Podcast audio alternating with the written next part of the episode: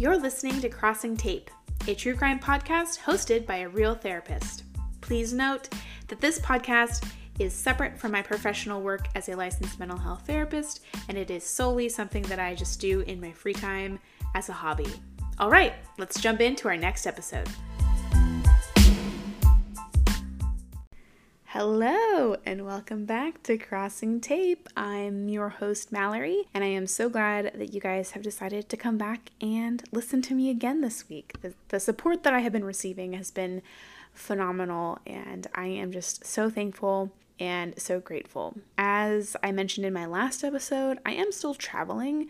Right now, I'm actually in a hotel in the place that our case takes place in, and I did that intentionally. So if you hear um, some background noises. I will try to edit them out as much as possible, but this is a hotel. It is the middle of the day. People are coming and going, cars are driving by. So I'm sorry if there's distracting background noises. I will do my best to edit those out. But if I can't edit everything out, I do apologize. So I want you to take a moment to think back to your early adulthood. And if you're young, I want you to imagine what you hope for in your early adulthood. I want us to think back or imagine being 23 years old and on your own for the first time. I want you to imagine or think back to the feeling of having your own apartment that you didn't need a roommate for.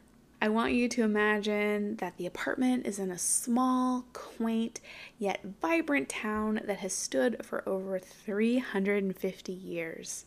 I want you to imagine that you're in school pursuing a passion that you love and that you have a group of friends that makes life feel full. I want you to imagine or remember what it felt like for your future to feel full and incandescent and completely your own. Because that is what our story starts as today. Our story takes us to a small, quaint city in the Northeast in New England where two brilliant futures were cut short by human cruelty. This is the story of Laura Kempton and of Tammy Little. In 1981, Laura Kempton was a 23 year old cosmetology student living in a charming apartment in Portsmouth, New Hampshire, which is where I am at today as I'm recording this. She was described as, quote, outgoing, social, and a free spirit, unquote. Laura's apartment, located at 20 Chapel Street, was once a large house built in 1900, uh, 1900, but when our story takes place, it had actually been divided into three floors of smaller apartments. You can see a picture of the exterior of the building as it stands today on our Instagram. And actually, most of the places that I mentioned today you will be able to see on our Instagram because I was able to go to the locations and look up where they were and go to, to what is standing there today in 2023. So you're able to pop over to at Crossing Tape Pod and see the pictures as I talk about them in today's episode. Laura lived alone on the first floor in the apartment building at the back of the building in unit number two.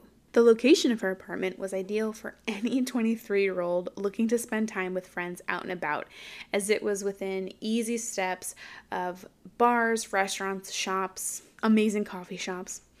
So while downtown Portsmouth is definitely peak quaint New England, Many restaurants turn to clubs after like 9 p.m. on the weekdays, and it seemed like this was also the case back in 1981. In fact, the night our story takes place, Laura was out on the town with her friend at a club enjoying the oncoming just march of autumn. So on Saturday, September 26th, 1981, Laura was ready to celebrate the weekend with her friend and seemingly casual sexual partner, JR. Now, not much is known about JR, just that he and Laura were friends and they enjoyed going out together, and it appears that they were casual sexual partners. I, I couldn't get much more information aside from this. They weren't dating though. None of the sources ever linked them together as a, like a long-term relationship. So I'm guessing this is probably around like a like a friends with benefits type thing. That evening, they opted to go out to a dance um, at a local club called the Riverside, and I, I wasn't able to find where the Riverside is today in 2023. Couldn't find an address, um, but it was somewhere on Market Street, which is only about a two to five minute walk from Laura's apartment. But for whatever reason, they decided to take JR's car that night. So JR and Laura spent all night at the riverside. They were dancing and having a great time until the club turned on the blaring lights and booted all the revelry out into the streets about one-ish in the in the morning. Laura and JR drove the three blocks back to her house on Chapel Street, uh, and there's a map on our Instagram to kind of show all these places. Around 1:30 that morning, on now Sunday, September 27th. Laura dropped off some of her belongings and then they uh, left again to go grab some food, as you do after a night of drinking and dancing. Pizza never tastes better than on these kind of nights. And I'm not sure what they went to grab out to eat, but they did return to her apartment around 3 a.m. So, again, 3 a.m., the morning of Sunday, the 27th. Upon returning home, Laura asked JR to check all of the doors before they went to bed, which he did. So, according to JR, he and Laura had sex multiple times over the course of the night and the next morning. He reported that the last time they had sex was around 8 a.m. on Sunday, the 27th, and they did not use any physical protection such as condoms. They got ready and headed out for breakfast before Laura's shift. So before they left her house, Laura grabbed some cash from an envelope and left the rest on her table. She locked the door as they left, and they headed to Goldie's Deli uh, for some food and this would be the last time JR would ever see Laura again. After breakfast with JR, bubbly and bright Laura went to work her shift from 10 to 7 p.m. Once off work, Laura headed back home to wait for her friend Karen to arrive so they could go out together that evening. Karen arrived around 9 p.m. Once they were both ready, they went out for another night on the town. Laura and Karen walked to Luca's restaurant to watch live music and enjoy some food and drinks. Laura was allegedly dating the band's saxophonist and had asked him to come back to her apartment with her that night, which he did not do. And I don't have any more information around, around this. This was just mentioned in some of the case uh, material. So she asked him to come back with her, and he said no. Unbothered, Laura and Karen stayed at Luca's dancing and chatting with guys, enjoying the evening, the music, the food, and the drinks, and they didn't stop until they closed down the bar at again around 1 a.m. Walking back to her apartment on Chapel Street, Laura asked Karen if she'd stayed the night with her.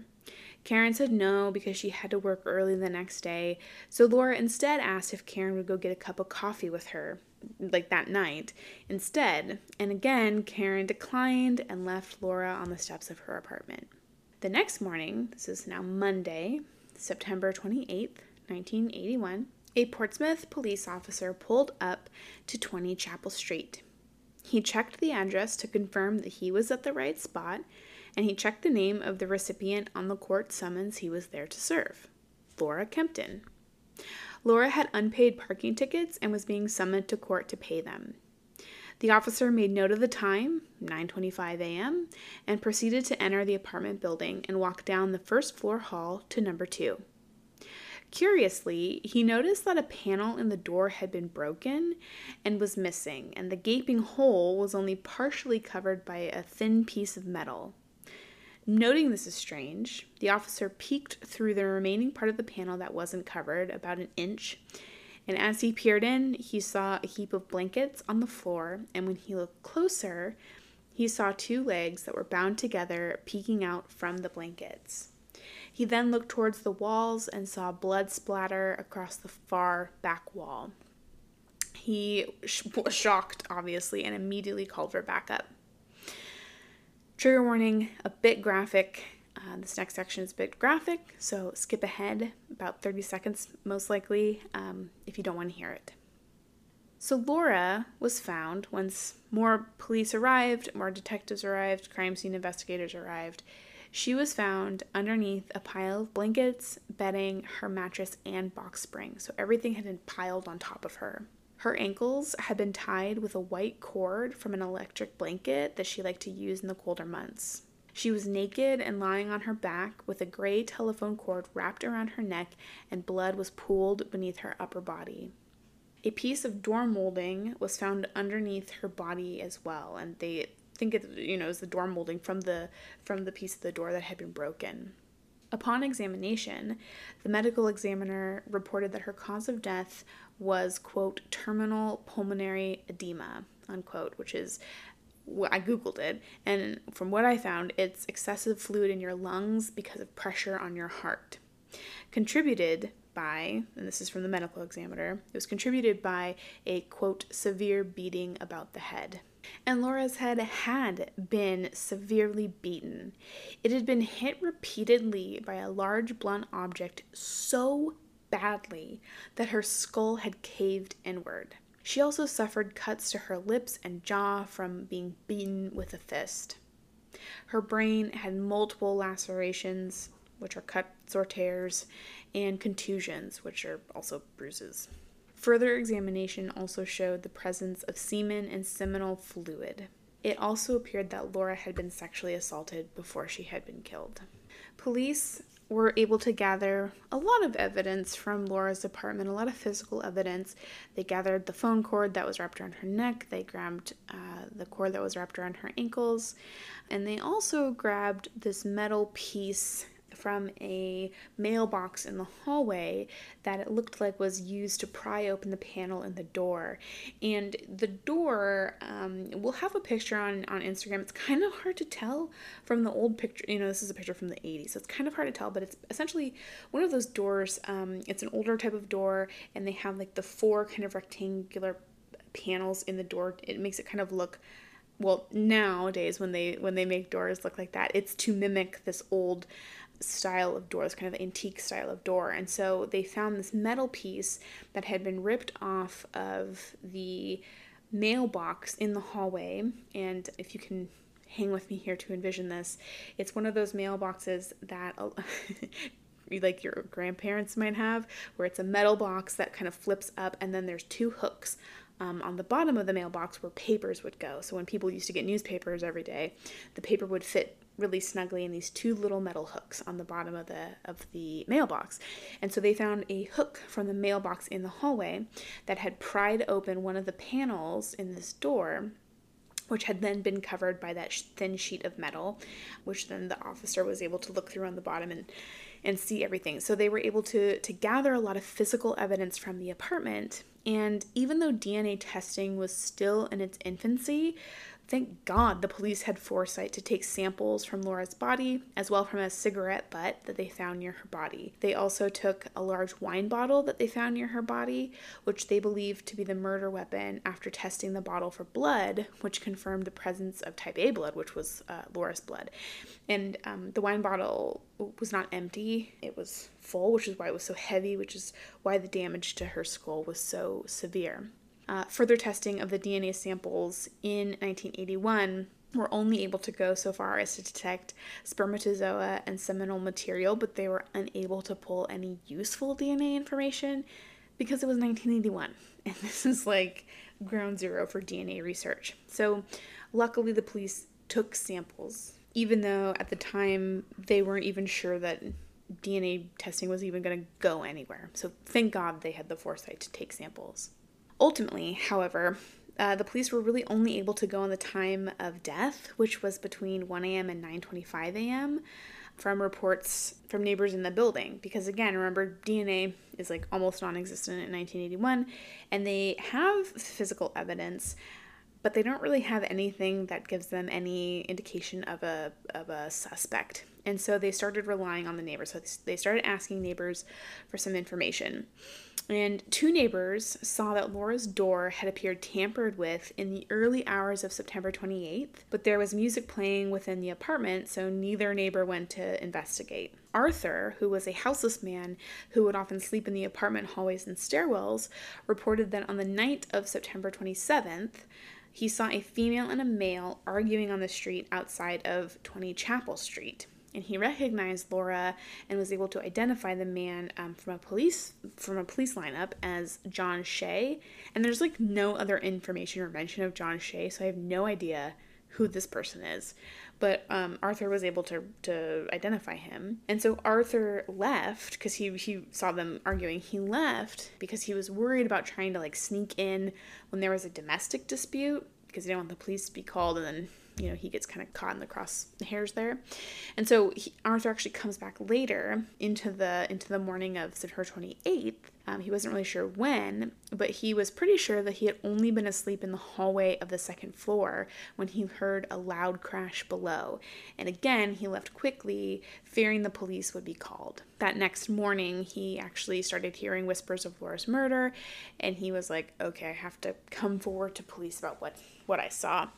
And so while police were appreciative of Arthur's account, he didn't have a great time frame for them. Also, he said that he saw a female and a male arguing on September 27th, and from other accounts like Karen's, we know that Laura didn't get home until the morning of the 28th, and that could just be semantics, but police were like, this is great, but also ultimately kind of unhelpful. And so they went to to one of Laura's neighbors who was directly across the hall, and the, this neighbor is kind of infuriating honestly. So his name is Daniel, and he reported that he had come home at 2 a.m. the morning of the of the 28th, and he noticed that her door was broken, and he immediately thought that someone had broken in. Like that was his first thought when he saw her door broken and he was like, "Oh, someone must have broken in." but he doesn't do anything about it, okay? So he knows the door was broken, immediately thinks that someone had broken in, and now he can hear somebody, quote unquote, playing with the metal panel inside, okay? So assuming that someone, he says, he says, Well, I just assumed that Laura was simply fixing the door, so he didn't go investigate. He did nothing. He went into his own apartment, checked his own apartment for break ins, and then went to sleep. And you're probably like, this guy is sus as hell. And the police thought the exact same thing. They were like, this is really weird.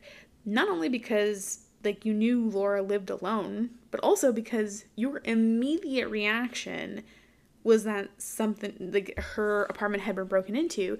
You even went to go so far as like check your own home for signs of invasion and yet you did nothing. You didn't check on her, you didn't call out to her, you didn't call her, you did nothing. And so police thought this was like super suspicious. So they actually requested that Daniel take a polygraph and he refused. He said, "No, I'm not taking a polygraph."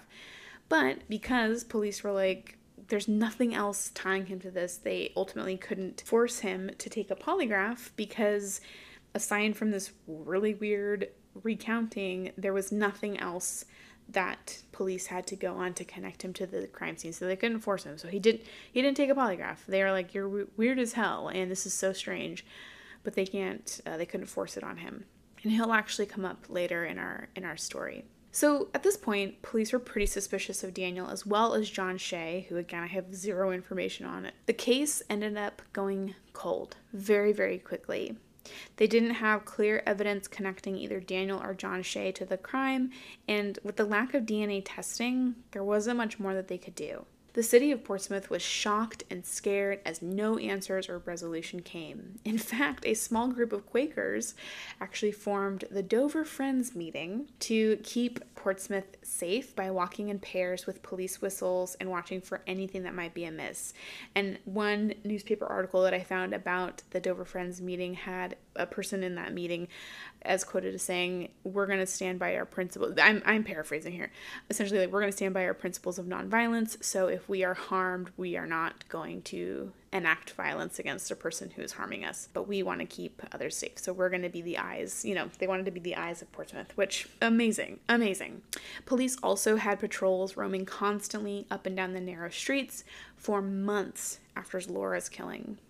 And yet, time did nothing to soothe people's fears because just over a year later, on October 19th, 1982, the beaten body of Tammy Little was found in her apartment at 315 Maplewood Avenue in Portsmouth, New Hampshire. Tammy's mother hadn't heard from her in a few days and went by her apartment to check in on her, finding the badly beaten body of her daughter. Newspaper reports that she had been, quote, beaten beyond recognition, unquote. Tammy was also a student at Portsmouth Beauty School along with Laura, and their apartments were only a mile apart. Little is really known about Tammy's case. I mean, Laura's case got so much coverage. There is so much information on it. And Tammy's is is often a footnote in Laura's articles, which I don't know if that was intentional. I don't know if the family requested that. I don't I have no idea, so I'm not going to make any judgments about that. But so little is known about Tammy's case except for its seemingly obvious connection to Laura's. It's unclear if police also took DNA samples from Tammy's apartment or if she was also sexually assaulted. But just like Laura's case, Tammy's case would go cold very quickly. In 1986, police thought that they had a viable suspect for the killings of Laura and Tammy. Ronald Spiewak, I think I'm I'm probably butchering that. A 27-year-old man from Massachusetts was arrested and detained for a psych evaluation after killing two Boston area sex workers. While he was arrested for the killings of these sex workers, he was also suspected of more murders in Maine.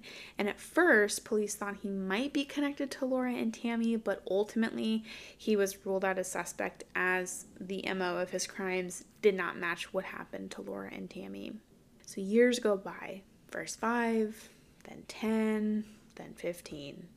The police are no closer to solving the murders as they were in 1981. In 1997, the police department upped the reward to $10,000, which is about $33, or $33, $33,000 in 2023 for information leading to an arrest of the person who killed Laura and Tammy. Regardless of this up in price for the reward, no one came forward and the cases remained cold. A year later, in 1998, Police again found a weak connection between a man on trial for killing a woman in Florida, and they thought this might be connected to Laura and Tammy. And once again, it didn't pan out to anything. And as the new millennia rolled in, police decided to try to up the reward once again in 2000 to $20,000, which is about uh, $67,000 today in 2023. And again, nothing came of it. So finally, a few months later, in July of 2000, police felt DNA testing had improved enough that they were open to trying to test some of the samples found on Laura's body. They submitted a scraping from Laura's thigh as well as a sample from the gray phone cord that was found around her neck. The sample from the cord was not enough to gain a profile from. However, the sample from Laura's body was, and the lab was able to create a partial male DNA profile, only six alleles, from the sample. And while not a full profile, it was more information than the police had received in 19 years.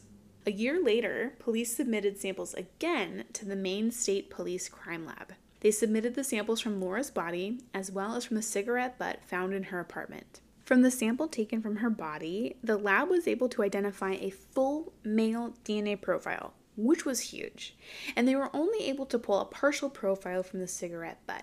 However, that partial profile matched, where it could, the full profile pulled from her body. And when the lab compared these DNA profiles to the partial one compiled from the scrapings from Laura's thigh a year earlier, they were a match and this meant that whoever had sexually assaulted her was also the same person who had tied the cord around her neck and killed her. This was a huge breakthrough for the police, and they immediately worked to clear old suspects.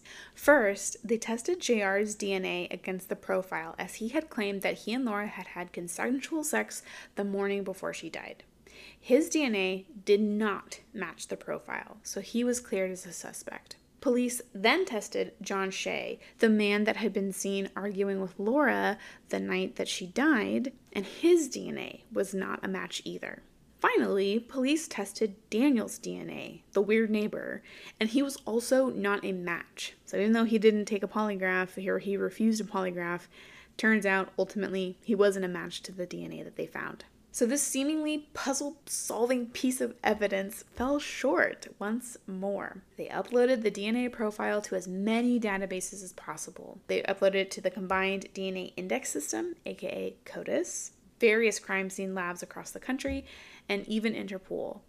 They also continued to test the profile against anyone that they had even the like slight concern or consideration that might be connected to the murders. And eventually, the police cleared hundreds of potential suspects, and yet no one was a match. 15 years later, from the time the police got their full DNA profile, in 2016, Portsmouth police decided to try to utilize genetic technology to try to isolate genetic markers in the DNA that could help police. The only result from this testing was that the sample came from a man with African American heritage. Nothing else more specific could be learned from the sample, so again, the case went cold. Six years later, in 2022, Portsmouth police decided to use public genetic genealogy databases to run the DNA from Laura's crime scene in hopes of finding a relative of the perpetrator. Because at this point, uploading it to different databases had had no results. Nothing had been coming through. So they thought, you know what? Everybody is doing genetic testing right now. Everybody is learning about their ancestry. Let's utilize this technology to find the person who did this. Finally, after 41 years of searching, police found the killer of Laura Kempton. 41 years earlier, in the early morning hours of September 28, 1981, Ronnie James Lee entered into the apartment building at 20 Chapel Street after Laura had arrived home. He broke off a piece of a metal mailbox where the paper would sit and used this to pry off the panel in the door, allowing him access to the apartment. He was able to reach in and unlock the door from the inside. Ronnie was not new to breaking into people's homes. In fact, he was convicted of four residential burglaries and one commercial burglary in Portsmouth by 1983. As Ronnie gained access to Laura's home, he covered the hole in the door with a thin sheet of metal to ensure that passerbys could not see into the apartment. He then proceeded to assault and end Laura's life while also taking some belongings and the envelope of money that she had had on her table. In 1987, Ronnie was convicted of burglary and attempted sexual assault of a woman in Keene, Maine. He had entered her home and was attempting to assault the woman in her bed when she woke up, screamed, and her roommate came in and scared him off. He fled but was caught and charged and spent three years in prison. And he was released in 1990, and by 1995, he had died from a cocaine overdose. The Attorney General of New Hampshire made a statement following this discovery that if Ronnie Lee was alive today, he would be charged with first degree murder. While the families do not have justice in the way that they might prefer to see it, like a murderer behind bars, they do have closure and they do have answers. Like I said earlier, it's unclear if the police took DNA from Tammy Little and if they were also going to be testing it against Lee's DNA profile. While we have answers for Laura, Tammy's case is still technically unsolved. If you know anything about the assault and death of Tammy Little, please call the New Hampshire State Police Major Crime Unit at 603 271 2663, or you can submit a tip anonymously to Seacoast Crime Stoppers at 603 431 1199. You can leave virtual flowers at Laura's grave through the Find a Grave link in the show notes, as her final resting place is unknown.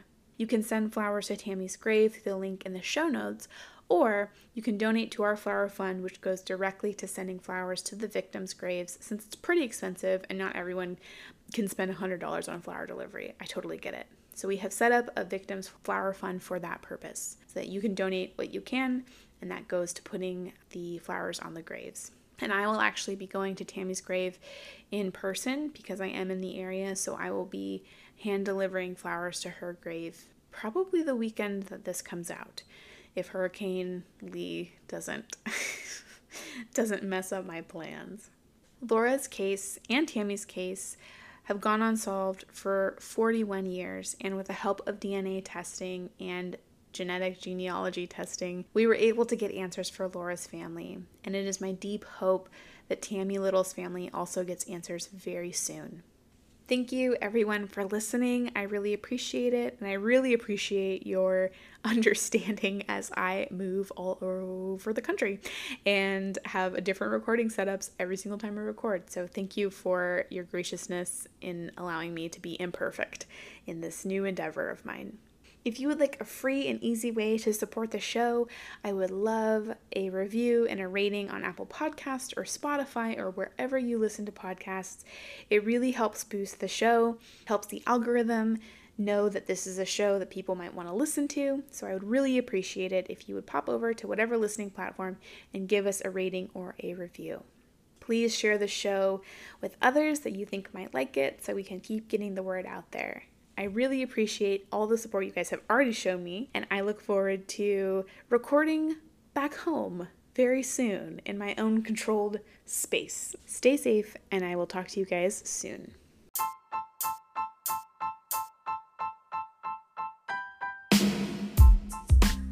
If you'd like to show your support for me and the podcast, please head over to Instagram and give us a follow.